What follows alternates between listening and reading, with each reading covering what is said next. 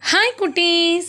நான் உங்கள் ஐசம்மா இன்றைக்கி உங்களுக்காக தெனாலிராமன் கதைகள் சொல்ல வந்திருக்கேன். கதை கேட்கலாமா? ஒரு சமயம் ராஜா கிருஷ்ணதேவராயரும் அவரோட மனைவி திருமலாம்பாளும் அரண்மனையோட நந்தவனத்துக்கு வந்தாங்க. அந்த நந்தவனம் முழுக்க ராஜா ராணி திருமலாம்பாளுக்காக வடிவமைச்சது. அங்கே நிறைய விதவிதமான பூச்செடிகள் இருந்தது. அதுலேயும் ராணிக்கு ரொம்ப பிடிச்ச பன்னீர் ரோஜா செடிகள் நிறைய வாங்கி ஒரு இடம் முழுக்க ரோஜா தோட்டமே உருவாக்கி வச்சுருந்தாங்க. ராணியும் அந்த பூந்தோட்டத்தை பார்த்து ரொம்ப சந்தோஷப்பட்டாங்க. அந்த தோட்டத்தை பார்த்துக்கிற தோட்டக்காரர்கிட்ட தினமும் ராணிக்காக ரோஜாக்களை பறிச்சுட்டு வந்து அரண்மனையில் தரணும்னு ராஜாவும் ராணியும் உத்தரவு போட்டாங்க. அந்த தோட்டக்காரரும் அதே மாதிரியே செய்கிறேன்னு சொல்லி தினமும் ரோஜாக்களை பறிச்சுட்டு போய் ராணி திருமலாம்பாளோட அரண்மனையில் கொடுத்துட்டு வந்துட்டு இருந்தார். ஒரு நாள் ராணிக்கு தேவையான பூக்கள் தோட்டத்துலேருந்து வரல. ராணி திருமலாம்பாளும் காத்திருந்து பார்த்துட்டு சரி ஏதோ பிரச்சனை போல் இருக்குது நாளைக்கு வாங்கிப்போம் அப்படின்னு அமைதியாக இருந்தாங்க. ரெண்டாவது நாளும் பூக்கள் வரல. மூணாவது நாளும் பூக்கள் வரல. இதனால் ராணிக்கு ரொம்ப கோபம் வந்துடுச்சு. என்னோட உத்தரவையும் மீறி எனக்கு பூக்கள் கொடுக்காம அந்த தோட்டக்காரர் என்ன பண்ணுறாரு அப்படின்னு கோபத்தோட ராஜா கிருஷ்ணதேவராயரையும் கூப்பிட்டுக்கிட்டு அந்த தோட்டத்துக்கு போய் பார்க்குறாங்க. அப்போ அங்கே தோட்டக்காரர் ராஜாவும் ராணி வர்றதை பார்த்து பயந்து போய் நிற்கிறாரு ராணி அவர்கிட்ட கோபமாக ஏன் எனக்கு நீங்கள் பூக்களை கொண்டு வந்து தரல? அப்படின்னு கேட்குறாங்க அதுக்கு உடனே அந்த தோட்டக்காரர் அம்மா தினமும் நம்மளோட தோட்டத்தில் நிறைய பூக்கள் பூத்து குலுங்கும். ஆனால் நான் காலையில் உங்களுக்காக அதை பறிக்கலான்னு பார்க்குற போது பூக்கள் எல்லாம் காணாமல் போயிடுது. இந்த மாதிரியே தான் மூணு நாளாக நடக்குது அப்படின்னு வருத்தத்தோடு சொல்கிறார் இதை கேட்ட அரசிக்கு எதனால் இப்படி நடக்கும்? ராஜாவோட தோட்டத்தில் திருடுற அளவுக்கு யாருக்கு தைரியம் வந்தது? விஜயநகரத்தில் நீதி நேர்மை இருக்கிற இடத்துல யார் இந்த மாதிரி செயல்களெல்லாம் செய்கிறாங்க அப்படின்னு கோபப்படுறாங்க.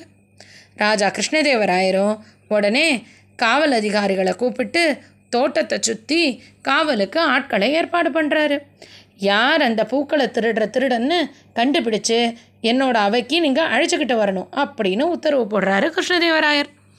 அந்த சேவகர்களும் சரின்னு சொல்லி அன்னைக்கு இரவு தோட்டத்தை காவல் காத்துக்கிட்டு யார் வந்தாலும் அவங்கள பிடிச்சுடணும்னு ரொம்ப விழிப்போடு இருக்காங்க.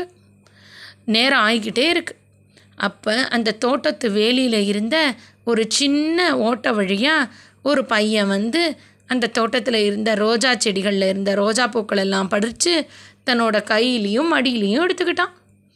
உடனே அந்த காவலர்கள் பாஞ்சு வந்து அந்த பையனை கையும் களவுமாக பிடிச்சிட்டாங்க. வா வா நீ தான் அந்த பூக்களை பறிச்சுட்டு போகிற திருடனா? இன்னைக்கு காலையில் பொழுது விடிஞ்சு அரசவை கூடினோன்னே அரசர் கிருஷ்ணதேவராயர்கிட்ட உன்னை பிடிச்சு கொடுத்து தண்டனை வாங்கி தரோம் அப்படின்னு சொல்லி அந்த பையனை கூட்டிக்கிட்டு போய் கொட்டடையில் அடைச்சி வச்சிடுறாங்க. அன்னைக்கு காலையில் பொழுது விடிஞ்ச உடனே அந்த தலைமை காவலர் அரசர் கிருஷ்ணதேவராயரை தனியாக சந்திச்சு ஐயா அந்த பூக்களை பறிச்சுட்டு போகிற திருடனை நாங்கள் கண்டுபிடிச்சிட்டோம் அப்படின்னு சொல்கிறாரு இதை கேட்ட அரசர் யார் அது? அரசரோட தோட்டத்திலேயே திருடுறதுக்கு துணி உள்ளவன்? அப்படின்னு கேட்குறாரு அதுக்கு அந்த காவலர் தலைவர் ஐயா அது வேற யாரும் இல்லை. நம்ம தெனாலிராமனோட பையன்தான் அப்படின்னு சொல்கிறாரு இதை கேட்ட ராஜா கிருஷ்ணதேவராயருக்கு தெனாலிராமன் மேலே இருந்த பாசத்தினால சரி அவன் சின்ன பையன் தானே அதனால அவனை எங்கிட்ட கூட்டிட்டு வாங்க.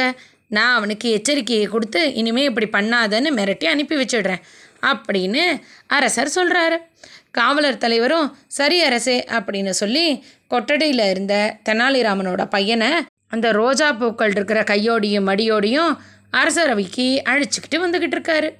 அந்த பூக்களை அரசருக்கு நேராக காட்டி இந்த பையன்தான் தப்பு பண்ணினான்னு நிரூபிச்சுட்டு அரசர் சொன்ன மாதிரி அந்த பையனுக்கு எச்சரிக்கை மட்டும் கொடுத்து விடுதலை பண்ணிடலாம் அப்படின்னு முடிவோட காவலர்கள் துணையோட அந்த தலைவன் அந்த பையனை அழைச்சிக்கிட்டு அரசவைக்கு வராரு. அரசவைக்கு வந்து அரசருக்கு முன்னாடி அரசே இந்த பையன்தான்.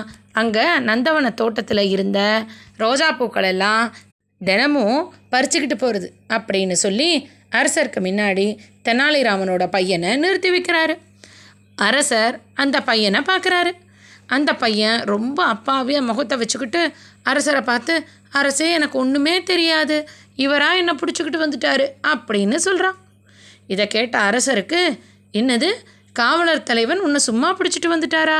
அப்படின்னு சொல்லி காவலர் தலைவன் கிட்ட ஆமாம் இந்த பையன்தான் ரோஜா பூக்களை திருடினாங்கிறதுக்கு ஏதாவது ஆதாரம் இருக்கா? அப்படின்னு கேட்குறாரு அதுக்கு உடனே அந்த காவலர் தலைவனும் ஆமாம் அரசே நம்ம தோட்டத்தில் திருடின ரோஜா பூக்களை இந்த பையனோட மடியில் தான் கட்டி வச்சுக்கிட்டு இருக்கான். நீங்களே பாருங்க அப்படின்னு சொல்லி அந்த பையனோட இடுப்பில் முடிஞ்சிருந்த துணியை அவுத்து காட்டுறாரு.